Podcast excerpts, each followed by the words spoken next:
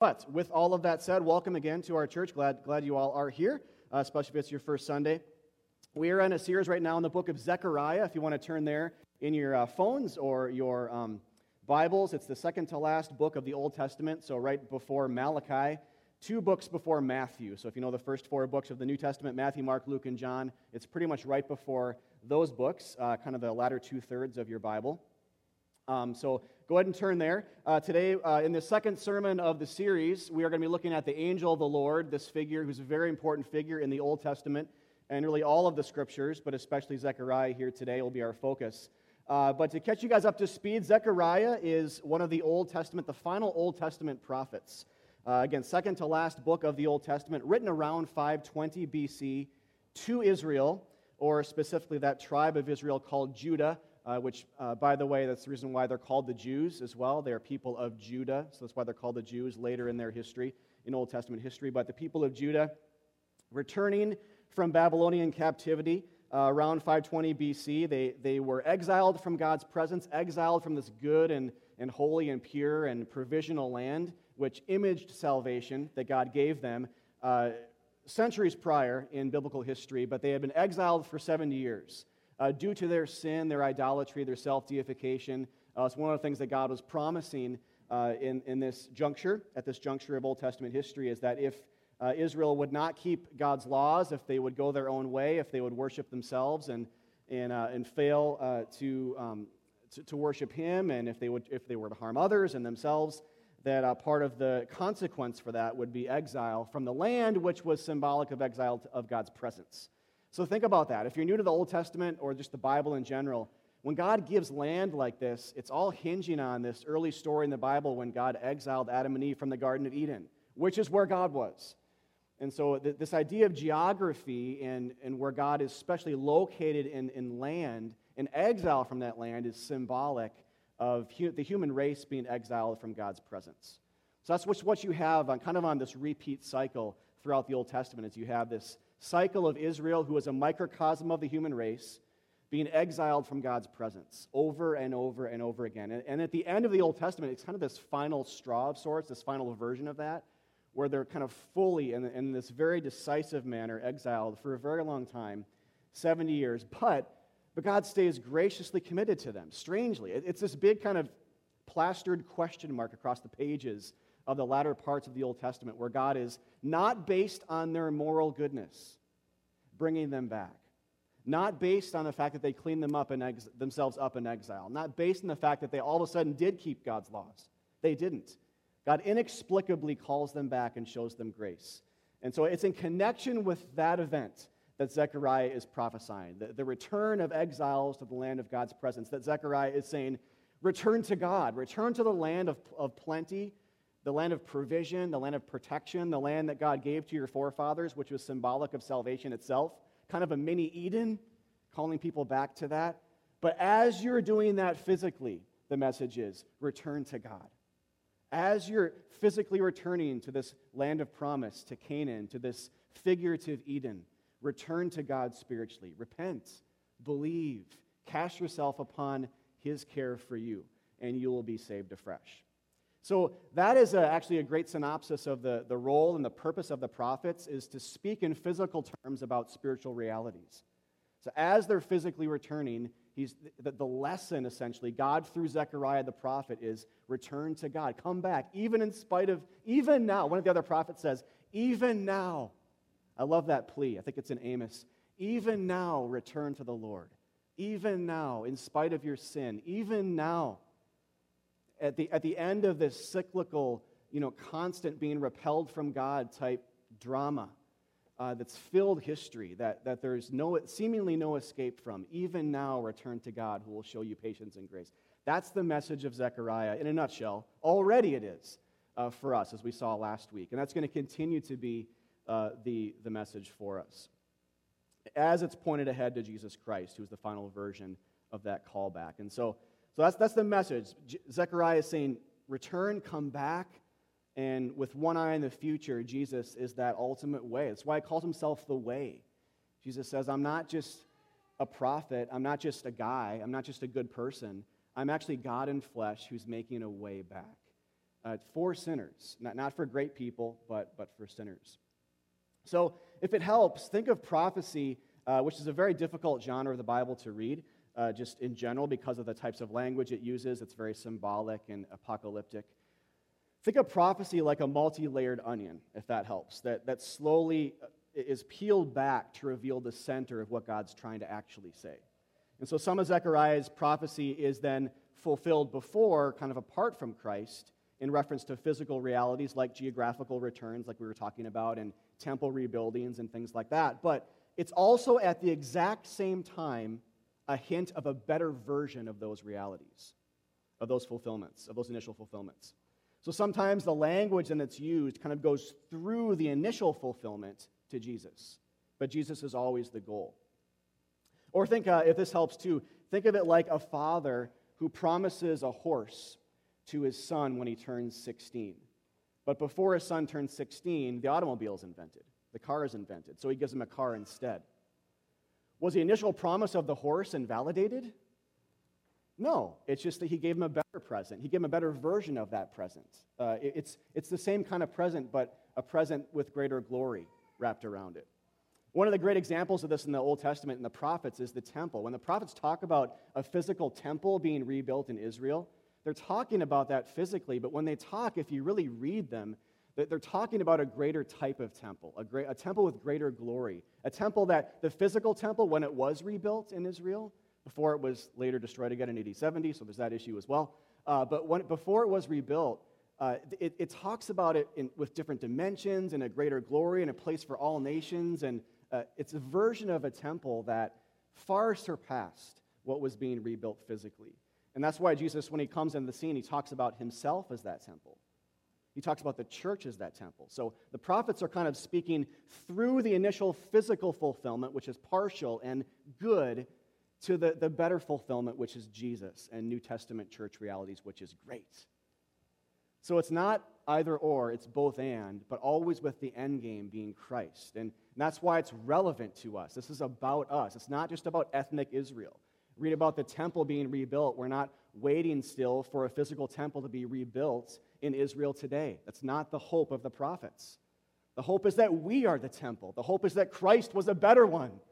The hope is that we get, we get access to God now, that when we gather as the church, we are actually, in a very real sense, the true temple of God. Right now, this is happening. Not this building, the people of God who are in this room. That, that God dwells among us. There's no more separation. He's truly called us back to Himself so that we're not pilgrimaging somewhere to be with Him. We're being with Him by faith in Christ, who died for our sins and brings us back to Himself. So, so, with that said, a, a little bit of a, a, a, teaching point on prophecy, if it's new to you, or as a reminder, a little bit of a recap on what Zechariah is doing. So, this is his second vision. Zechariah 1 7 to 21 is his second vision, which happens months after the one we looked at last week. So, if you, if you see the date in this first slide, you'll see it's months later that Zechariah gets this vision. He sees something that God gives him, and it's apocalyptic, it's prophetic, it's about Israel's return, but it's better. It's about the church ultimately. It's about Jesus ultimately. It's about saying, this is how God's going to bring you back. And so we'll see that today. And Peter hinted at that uh, before the last song, too, which is great. But we'll, we'll see it uh, even, even more clearly here in a second. So, with that said, let's read uh, Zechariah 1 7 through 21, which is the rest of the first chapter. All right, so Zechariah 1 7 to 21. On the 24th day of the 11th month, which is the month of Shebat, in the second year of Darius, the word of the Lord came to the prophet Zechariah, the son of Berechiah, son of Iddo, saying, I saw in the night, and behold, a man riding on a red horse. He was standing among the myrtle trees in the glen, and behind him were red, sorrel, and white horses. Then I said, What are these, my Lord? The angel who talked with me said to me, I will show you what they are. So the man who was standing among the myrtle trees answered, These are whom the Lord has sent to patrol the earth.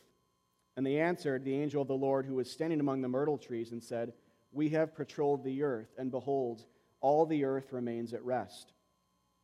Then the angel of the Lord said, O Lord of hosts, how long will you have no mercy on Jerusalem and the cities of Judah, against which you have been angry these 70 years? And the Lord answered, Gracious and comforting words to the angel who talked with me. The Lord answered, Gracious and comforting words to the angel who talked with me. So the angel who talked with me said to me, Cry out, Thus says the Lord of hosts, I am exceedingly jealous for Jerusalem and for Zion, and I am exceedingly angry with the nations that are at ease. For while I was angry but a little while, they furthered the disaster. Therefore, thus says the Lord, I have returned to Jerusalem with mercy. My house shall be built in it, declares the Lord of hosts, and the measuring line shall be stretched out over Jerusalem. Cry out again, thus says the Lord of hosts, My cities shall again overflow with prosperity, and the Lord will again comfort Zion and choose Jerusalem. And I lifted my eyes and saw, and behold, four horns. And I said to the angel who talked with me, What are these? And he said to me, These are the horns that have scattered Judah, Israel, and Jerusalem. Then the Lord showed me four craftsmen. And I said, What are these coming to do? He said, These are the horns that scattered Judah, so that no one raised his head. And these have come to terrify them, to cast down the horns of the nations who lifted up their horns against the land of Judah to scatter it. All right, so clear as mud, right? Uh, let's let's uh, summarize. So the first thing I want to do is just walk through this and uh, summarize and explain the vision, just to clarify this a bit, the main characters and players in this. Uh, the passage explains part of it itself, and other parts of the scriptures will kind of help further explain. And, uh, and then we'll come to these latter pieces uh, in terms of asking the question, what does this mean here after, after that? So, to summarize and clarify the vision, these are basically the main characters in the vision. So we have Zechariah, of course, who's receiving the vision. Uh, and, and, he's, uh, to be clear here, he is seeing this uh, quite clearly. He's very lucid. So when we, when we talk about the prophets seeing these kind of, I joked last week, they're kind of trippy because they are. Uh, but when, when they're seeing these visions, they're very lucid. These are very ordered visions. They're not dreaming, uh, they're not hallucinating. Uh, they're very ordered, they're awake and they're, just, they're enabled they're enabled these prophets are to see these things that god wants them to see. Now the visions themselves are almost inexplicable sometimes or seemingly so or difficult to understand but but the prophets themselves are awake. They're very lucid. They're very ordered in how they're seeing these things. So zechariah just sees this. Second we have an unnamed angel. Now it's unclear here whether there are two angels or one. I think there are two. There, they could easily argue that there are just one. I think there's an angel a general one that's talking to zechariah and then there's an angel of the Lord, who I'll talk about here in a little bit. So there's, uh, I think, an unnamed angel who talks with him. Uh, then there's mention of Zion, uh, which is the hill that Jerusalem was built on, uh, but also kind of an apocalyptic image of this future heavenly Jerusalem uh, that looks ahead to the church and to Christ. Uh, but Zion here is synonymous really with Jerusalem and, and myrtle trees as well. So uh, they all represent the people of God in, in general. A myrtle tree was a shrub that was common in Israel, and so consequently, culturally, Israel even became known as the myrtle sometimes, or just myrtle. And so it'd be similar to, uh, you know, those of us in the room uh, who are Americans. I guess that's all of us, so I know why I said it that way, but um, a, a, vision of an eagle, you know, with streaks of red, white, and blue behind it or something. You know, we might instantly, in stars, you might think of America when we see that image. Uh, it's kind of the same with myrtle trees. Uh, so it's a national image of sorts. But basically, you have an image that's synonymous with Israel and Zion, uh, Jerusalem and Zion, but it's one that uh, also represents symbolically uh, Israel. So, fourth, we have uh, the, the horsemen, who are, it appears, angelic beings who, of some sort who patrol the earth and report that the nations are at rest, but Israel is at unrest. So the, the passage kind of explains this for us a bit when Zechariah says, Who are these? And like, it's at that point where sometimes you're in Zechariah and, and you're like, Thank you for giving us the answer, you know? It's like, that, tell us who these people are and what this image means. This is one of the places they do. They at least say that these are angelic beings of some sort that go out, patrol the earth, and this is their report. The nations are at ease, but Israel is still at unrest. There's still some unresolved tension and enmity between them and the nations and them and God. And so that's why we have colors like red and, uh, red and white. And red sometimes in the Bible symbolizes war, and white sometimes peace. And so it might be that the colors are, are themselves indicating that there's still some things to resolve between Israel and the nations, and Israel, the people of God, and God Himself. Uh, peace is still coming in a, in a much greater way. Then we have this most important, a couple of most important characters here the angel of the Lord, who is a special being distinct from the unnamed angel in the vision, who stands among the myrtle trees, Israel, and makes a plea to the Lord to show mercy to Judah and Jerusalem, to truly return them to the land and restore them, to end exile fully. So picture this, this special angel called the angel of the Lord, who's in a special way standing before the Lord of hosts. Hosts means armies, essentially. So think the God of, of angelic armies or the God of earthly armies as well, uh, especially earthly, uh, heavenly armies. Uh, but standing before the Lord saying, How long will, will you show no mercy? It's a bit of an intercessory type prayer. How long will you show no mercy? How long will it be until you fully bring people back and end this angst and separation from, uh, from the people? And so you have him and then the Lord of hosts again, who's responding to the angel of the Lord's plea with gracious and comforting words, promising mercy to Jerusalem and terror, destruction, and unrest to come to Jerusalem's enemies. And the enemies are the horns in this latter vision. A lot, a lot of times in the Bible, horns indicate uh, other evil or enemies of Israel nations, or the devil himself. In the book of Revelation, he's imaged, and his beasts, his kind of lackeys, are imaged as um, horned like creatures.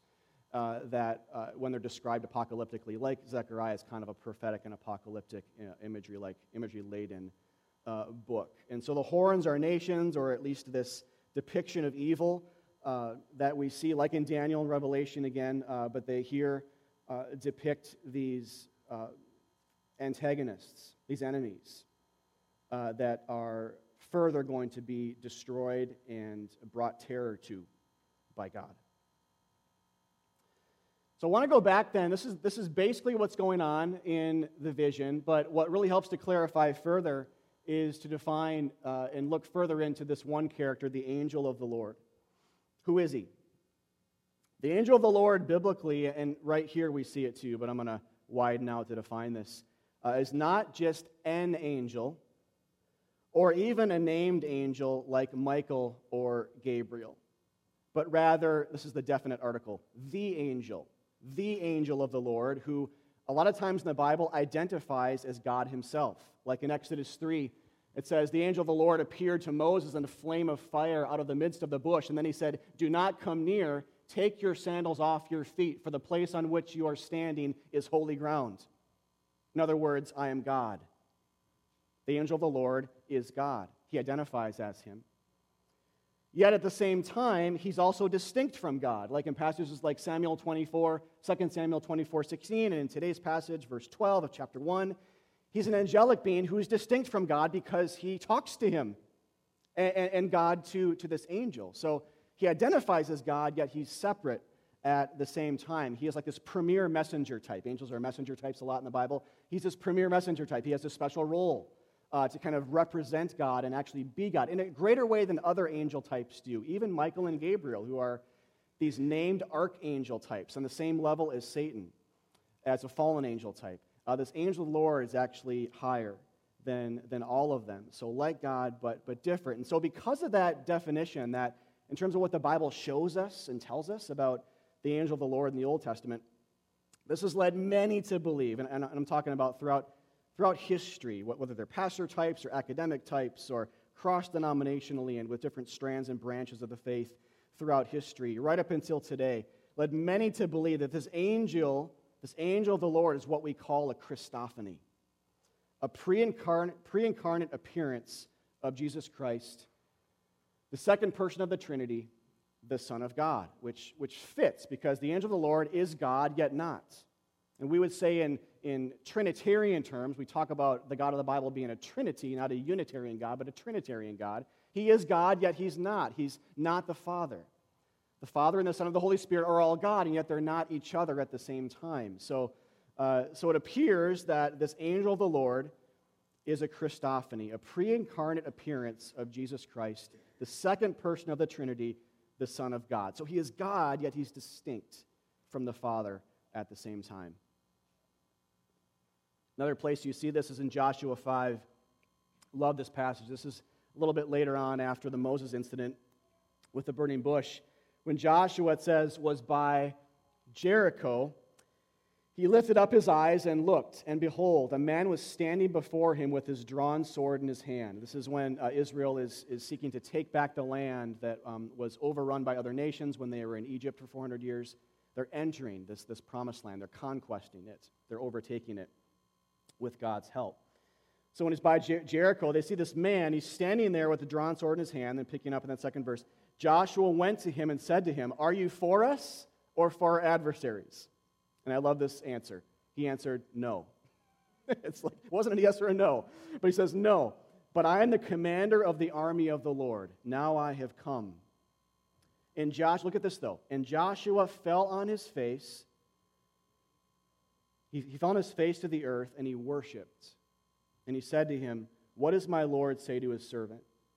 And the commander of the Lord's army said to Joshua, Take off your sandals from your feet, for the place where you are standing is holy and Joshua did so. So, this individual, the angel of the Lord, is captain of the host, captain of this angelic army of God. Yet he's distinct from God. Yet he's worshiped as well. This is extremely key to see this. Because a lot of times in the Bible, when an actual angel is worshiped, what do the angels say? You mustn't do that. I'm a created being like you are. I'm not God. Get up. Don't worship me. This is sin. But this angel does not. You see? He's not an angel. He must be God, and yet at the same time, uh, not God at the same time, or God the Father. He must be God the Son. So this one doesn't, but he accepts the worship. And so, with this in mind, then, if we basically, so what that second section was is just, just to equate the angel of the Lord with Jesus Christ ahead of time. And then we ask this question How does that, or how does this, help us understand the obscurity of the vision and tie it to the gospel? How does that help clarify? How does that blow at the haze and the fog? What's Zechariah seeing? What is the angel of the Lord doing here? If the angel of the Lord is in fact a Christophany, and it is, what is Zechariah seeing in this vision? In short, He's seeing a picture of Jesus ahead of time interceding for sinners. Then he's seeing God the Father responding graciously and mercifully to them, then promising destruction to their enemies. There's Zechariah 1 7 to 21 in a nutshell. You can just tune out now after that, but that's pretty much it. Right?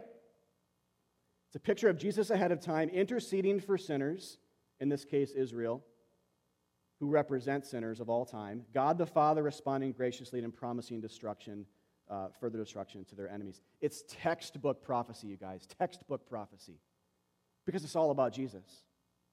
All prophecies about him. All, all the promises of God find their yes in Christ, 2 Corinthians 1 says. And the exact nature of his work is in focus too. It's what I love about this is you're seeing Jesus ahead of time, but you're also seeing what his role and job is. That is to intercess, to intercede, to come between, to mediate, to save, to make pleas before God the Father, to make right two parties that are at enmity between each other. Which is the whole problem of the scriptures. What's the problem in the Bible? Go back to the very beginning people were exiled from God. People were at war with Him. People weren't where He was. See, there's a problem of distance, physically and spiritually. That's the whole, that's the whole point. And so to see this angel of the Lord basically doing this, pleading to God, intercessing, and asking, How long, O Lord, will you show no mercy? Uh, it is an anticipation, it is a, an instance of the gospel, an instance of Christ ahead of time and explaining what he's going to do when he actually comes into the world, where it's no longer a Christophany, it is the actual birth of, of God's Son into the world when he became human well, uh, later on. So it's a very important theme to understand in, in relation to other parts of the Old Testament and to Jesus ultimately. A lot of you guys might be new to the Bible, so we'll explain this for a little bit. This is um, exciting and very, very important to understand this and to be equipped with this way of thinking when you think about what happened on the cross. When you hear teachings that are consistent with this, but also contradict it. Uh, we need to know as Christians where the New Testament authors get their theology about Christ and where they get their theology about what happened uh, on, on the cross. And, and the fact is, on multiple occasions, not just here, but multiple occasions in the Old Testament, there are priestly or kingly or patriarchal or angelic figures who intercede before God for people and whose prayers turn away God's wrath. So think of people like Abraham in Genesis 18, Moses in Exodus 32, the Passover lamb in Exodus 13, Hezekiah in 2 Kings 18 or 19, I think it is, uh, and the angel of the Lord here in Zechariah 1, and there are more. These, in, these mediatorial figures who intercede on behalf of people before God and whose prayers turn his wrath and judgment away. Common theme. It's repeated. It's not this blip on the radar, it's a cyclical thing to show us something about God's plan of redemption. And so, what Jesus does then when he comes on the scene is he fulfills this idea. I'm not sure what happened there. I'll leave that to you, uh, Alex, yep, and Peter. When Jesus comes on the scene, uh, he fulfills this. So that this pattern then of three things God's anger against sin and evil, which is a good thing, by the way. God would not be good if he wasn't angry at evil, he wouldn't be good. God's anger at evil, but then we have God's intercession for sinners. The problem, uh, the problem arises when we realize that we're a part of the problem, we're the part of the evil in the world. So God's intercession for sinners, or this, these figures' intercession for sinners, and then God's mercy. So anger, intercession, mercy. Anger, intercession, mercy. Anger, intercession. Because of that intercession, mercy. And we see the same thing here in, in the book of, of Zechariah. So it's a pattern that's actually not just revisited in Jesus, but is, is actual death uh, as, as well. Um, and so when we look at Christ in the Gospels, it, he, we, we see a man, a God man, who, who fulfills these prophecies in this way. He is, we, we would say, and, and the scriptures teach this, that, that he's the true priest. He's the second Moses. He's like Hezekiah in that he's the true king of Israel and the world.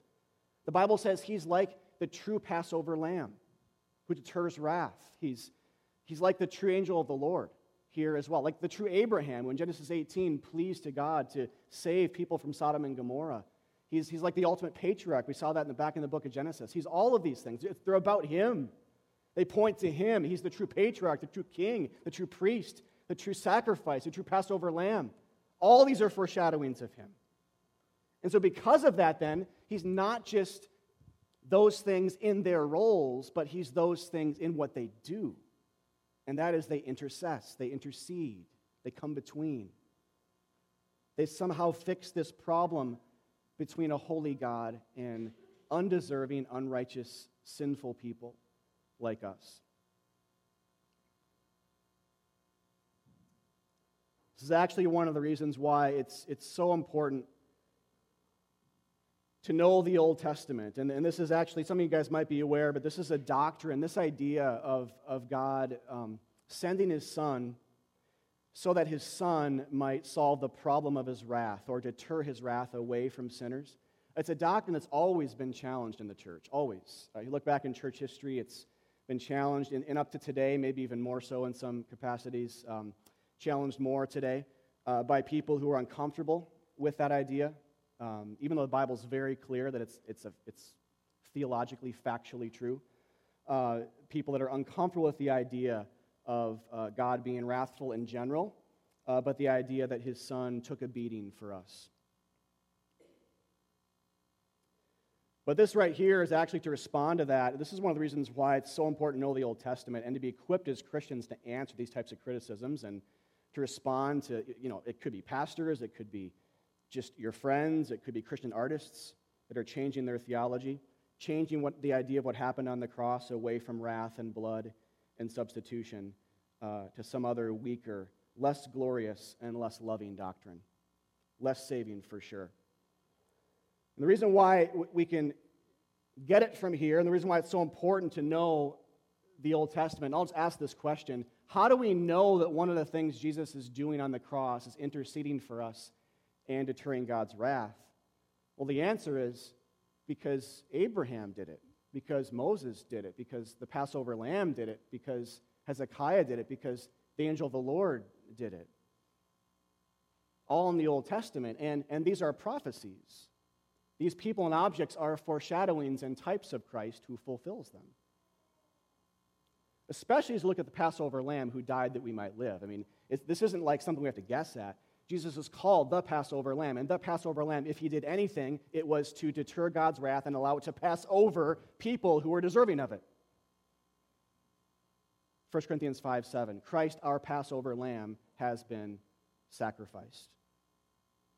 So, how do we know that he came to do this? We don't just look at the New Testament, we look at the Old.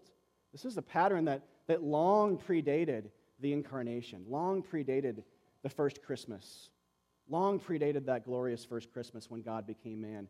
It was something that he came to fulfill, not just to imagine 2,000 years ago in Bethlehem, but rather to fulfill. And so then when we get to the New Testament, then, we're not surprised to read when we look at what happened on the cross. We're trying to explicate, to understand the gospel. We're not surprised to see Jesus on the cross say things like, Father, or My God, my God, why have you forsaken me? Because he's bearing wrath. He's bearing separation from God so that we don't have to fear separation from him. Classic substitution. We're not surprised to see this because of what Zechariah 1 has to say. We're not surprised to see this because of the idea of the Passover lamb, because of Abraham and Moses's and Hezekiah's ministries and what they the substance of those ministries, or that he was crucified in the first place, which is a horrific way to die. It's not surprising because sin is that bad. You know, Jesus is called a sacrifice to God in Ephesians 5 here, a sacrifice, which at the core, this is what sacrifice did in the Old Testament. It came between God's just demand for evil to be punished and people whom he loved. That's what sacrifice mediated. It came between. So even just to call Jesus a sacrifice alone is to say that he was a wrath bearer, a judgment bearer for us. Or a little more clearly, even in 1 John 4:10, this is love, not that we have loved God, but this is what love is, he says, but that he loved us. How?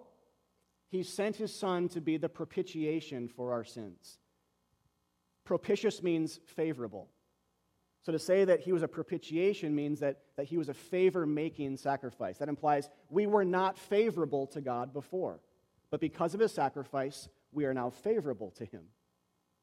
We can access him, he can come fully to us and walk with us in the cool of the day in the garden like he did with Adam and Eve before sin came into the world in Genesis 2 and 3. Right? John 3:36 it can't get more clear. Whoever believes in the Son has eternal life. Whoever does not obey the Son shall not see life, but the wrath of God remains on him. Reverse engineer that for a second. We all have the wrath of God in us. We're born into that. That's the problem. Wrath of God because of sin. What's the remedy? Alone is it Christ. There's no other way, right? And, and the glorious good news is believe on Christ. Obey the fact that he says, I'm the Son of God and I came to rescue you. That's his ultimate command. The command of God is eternal life, it says later in John. That's the command of God, eternal life. Believe that you have it.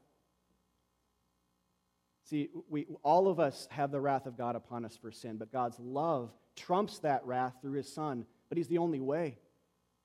If we don't believe in the Son, the wrath of God remains on us. So it's a call to believe in the gospel, and the wrath of God will pass over. It will lift. That intercessory work of Christ will fix that issue and problem and bring us home. See, it's a, it's a better heightened kind of intercession here. This is something that Jesus actually surpasses, that the Old Testament types and prefigurements don't really go this far, except the Passover lamb kind of does uh, but the other ones don't. And that is, it's not just Jesus' plea when he intercedes for us, he's the expression of God's plea of love for sinners to himself, so that he takes the brunt. God takes the brunt for us, God the Father and God the Son. together, and God the Holy Spirit. His intercession is his death. So we think about Jesus interceding, it's not Jesus praying alone, it's actually his death that becomes that intercessory work. We need it, it's the only way. Because Jesus was God, he's not another being who's being forced to die. Jesus is not having his arm twisted here into doing this because he's God. If he was just a man, you could say that. This is not divine child abuse. This is Jesus willingly going to the cross to die for sinners and to willingly take the wrath of God upon himself so that the love of God could come in like a flood and overcome us, overwhelm us, and lavish itself upon us so that we can be saved. See, so because Jesus was God, he's not another being being forced to die, nor is God an angry lunatic that Jesus is twisting the arm of so that God's saying, okay, I give up, I'll, I'll show mercy. We can't say that because God's the one who himself is dying, who himself is suffering, like a, a father who's losing his one and only son. That's what God the Father went for you because he loved you so much. He suffered like a father or a mother, a parent, who's losing their one and only child for you. He's not having an arm twisted here. It's not that kind of intercession. He himself is interceding. Because he's a Trinity, he can do this. A Unitarian God could not do this. Because he's Father and Son and Holy Spirit, the Son can come and intercede uh, between sinners and the Father and reconcile them to himself. It's amazing. It's, it's, not, and all because he loved us. This is not a transaction here. We say that a lot, but I want to make sure you guys are hearing this. This is important theology. This is what the gospel is. But it's not a transaction. This is not a, you know, oh, yeah, that's right. I got, I'm, God's not obligated here. You know, his, his arm's not being twisted. He wants to do this for us. This is why in 1 John 4 it says, In this is love. All the stuff we're talking about here right now, propitiation, wrath deterrence, the Bible says, in all of that is the love of God.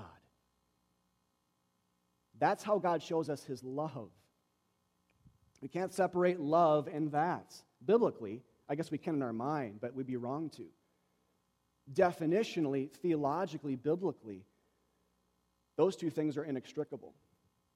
God shows his love for this in that he sent his son he sent himself, really, to die in our place and to take his just wrath as a human being who is also God. So that he substitutes himself for it. It's, it's amazing. Uh, that's the gospel. So, to take this a step further, then, if, if, um, if Israel here, then going back to Zechariah 1, if Israel here in Zechariah, the myrtle trees, is truly a forerunning picture or microcosm of the church ahead of time, then other aspects of Zechariah 1's imagery are true for us now as well in Christ. So, three things. First of all, if this is all true, then prophetically, really, truly, we are the ones that Jesus stands among. We are the true myrtle trees because we are true Israel the true people of God, us in this room who believe. We are the ones Jesus stands among and advocates for. Did you know that Jesus advocates for you even when you're sinning? Do you know that God, the Son, goes to bat for you even when you're sinning? He prays for you, intercedes for you. He always stands between you and God. He's like the angel of the Lord in this uh, prophetic vision. It's not a transaction.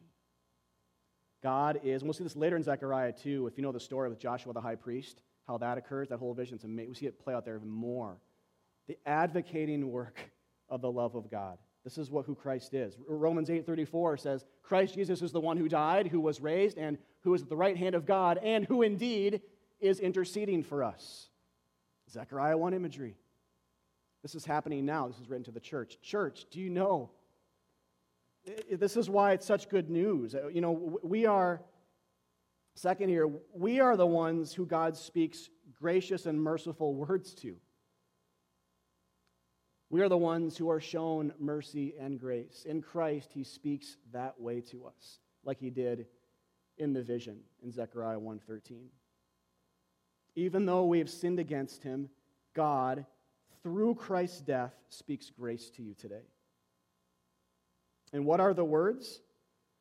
He says in the next verse, this is the important uh, thing to mark. If you like to take little notes in your Bible, mark this. When, when the angel's saying this, when Zechariah is seeing this, he intercedes. God says, I have gracious and merciful words to say to you. What are the words? The next verse tells us. Verse 14, he says, I am exceedingly jealous for Jerusalem and for Zion. I am exceedingly jealous. This is the good kind of jealousy, by the way. Jealousy can be a sin. This is not jealous of. God is not jealous of you, He's jealous for you. See the important difference? There has to be a good kind of jealousy because is God a sinner? Jealousy is called sin elsewhere in the Bible, but God is jealous and God is not sinful. So there must be a good kind of jealous. God has jealous love for you. This is, uh, again, one of those almost unfathomable things if you think about the gospel, you guys. Um, this is the good and gracious word. In spite of their sin, this is God's posture. Though they're exiled and though they're sinners, right? This is what God thinks. He not only loves them, not only brings them home, he's exceedingly jealous for their protection. This is, what he, this is how he thinks of you guys and me today. He's jealous for us. That's the kind of love. He, he's, he cares. You know, when, when he sees sin flirting with us, he, you know, he, he's not like a deadbeat husband that, that doesn't care in that moment when other men are flirting with his wife. He's not passive. He's, he's not passive. He loves you guys. He's exceedingly jealous. He's, he's that much in love with us. Isn't that amazing? This is gospel stuff. Where does he show us the jealous love? On the cross, when he vanquishes evil once and forever, where he rips the head off of Satan, where he stares death in the face and says, Away forever, away from my bride. Never again will you touch her. See how much he fights, how much he goes to war? That's what he's like to you and me today, right now. Isn't this just incredible? Do you think that? Do you believe it? I shouldn't assume you do. Do you believe it? Believe it. Work hard at applying that belief by faith to the heart. God is jealous for me. And like Israel, that word is spoken to them in their sin, in their exile, and they're coming back in waves, but they're still kind of in functional exile with shitty, the city in shambles and the whole wall being broken down and the temple. And its image in that, in that prophecy. We are the ones that God is, is jealous for. And so, do, do you see here how um, what I love about this whole idea, and this, it helps when you're in prophecy because it's just so, again, trippy and beautiful and prophetic. But um, do you see how incredibly dynamic and impossible to box in and straight up beautiful God is? He's perfectly angry at all the evil in the world, and yet at the exact same time, he's exceedingly jealous with love for sinners. You got to put both those in your theological pipe and smoke it. Uh, otherwise, you're, you're, you're too one sided. And I am too. Perfectly angry at all the evil in the world, and yet exceedingly jealous in love for sinners like us. And he's patient and gracious. And because he's a Trinity, not a singular being, he's able to himself advocate for us. He's able to himself be the solution to his own just wrath against sin. Mind blowing. But the perfect fulfillment to Zechariah 1 Jesus Christ and him crucified. Perfect fulfillment. Where we are brought back to God, where he advocated for us, where he showed his jealous love for his people, where he, as it says here in Zechariah 1, chose us again, where the horns of death and sin and Satan were destroyed, where he put them to open terror for us, where he promised comfort forever to those who took refuge in him. What does Psalm 2 say? Take refuge in the Son, the Son the second David, the ultimate David, who is that, that in and of itself is a prophecy looking ahead, written a thousand years before Jesus, but about him, as the New Testament says, take refuge in the Son, the interceding work of our, of our Savior. And so this is what Zechariah saw 500 years before it happened, 500 plus years. Zechariah is getting this in a very lucid state, this vision, which he can't fully put meaning towards. We can. You know, there's hope for Zechariah in Israel. Zechariah spoke this to Israel. There's a lot of hope there. But it was foggy, it was hazy, it wasn't clear. There's, there's no dots connected. They could put their hope in it, but, but on this side of the cross, we have all the clarity in the universe. This is what Zechariah saw. He saw the angel of the Lord advocating for sinners, which was fulfilled there. Zechariah 1's a prophecy about him. Zechariah 1's a prophecy not just about him, but about that, that event. Our Passover lamb. It's our only hope, you guys. Uh, it, it's, it's the gospel beforehand, uh, to use Paul's words in Galatians 3 about Genesis 12. The gospel beforehand's all over the Old Testament. Classic textbook prophecy here. But this is a stern warning as well um, in love. You know, if, if God's Son showed this kind of kindness and, and love and intercession, where else are we going to go to be saved? Where else are we going to go? So it's a warning don't go anywhere else. Don't believe in another Savior. Don't stop believing in the gospel of grace. Receive this good news today. But it's also a, it's a comfort for the soul. this is why I think at the very end, when he talks about, God talks about, I'm going to prosper my city again. I'm going to bring comfort once again to the city of Jerusalem. In, in Galatians 4 in the New Testament, we are likened as people to the New Jerusalem. We are the true city of Zion now, with Christ in us as we gather. So, what is that saying prophetically? He wants you to, be com- to have comfort spiritually, He wants to comfort your soul. And part of what, he, what God is doing for us then in this is He's saying, be, be at peace mothers, fathers, laborers, Christians of all shapes and sizes and maturity levels, people from all nations. Be at peace. Be at peace. I love you. I've advocated for you myself before myself. My love has saved you from my wrath. My love has saved you from my wrath. My love has saved you from my wrath. I've died for you. That's the extent of my love, to die in that manner on that, on that cross 2,000 years ago. Believe, believe, believe, believe. It's the only way to be saved. And, and, then, and then hear the plea. Take a lot of comfort in this, uh, you guys. It's um, wherever you're at spiritually, I want to implore you to believe the gospel today. If you're not saved, believe the gospel and you'll be saved. Believe that Jesus died for your sins and you'll be saved. If you're a Christian, Believe the gospel. Believe it hard, right in the heart. Apply it to faith, uh, by faith to the heart, and uh, you'll be saved afresh. Uh, this is the kind of love God had. It went to hell and back, it went to death and back, it went to suffering and back uh, for you. And uh, it's, it's the only way to be saved from the wrath. As John 3 says, believe in the Son, and wrath will be abated, it will be lifted from you. But if you don't, um, it will remain on top of you for that last day when you'll be judged and it will overtake you. Let me pray.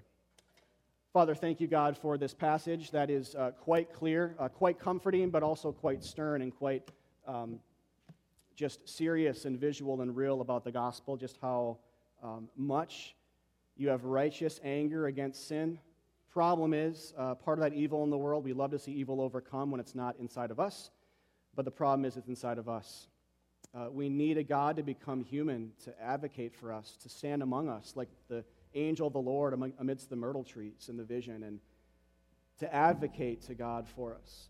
And his advocacy was his death. His advocacy was his perfect life. His advocacy was his propitiation on that cross, making us favorable to God.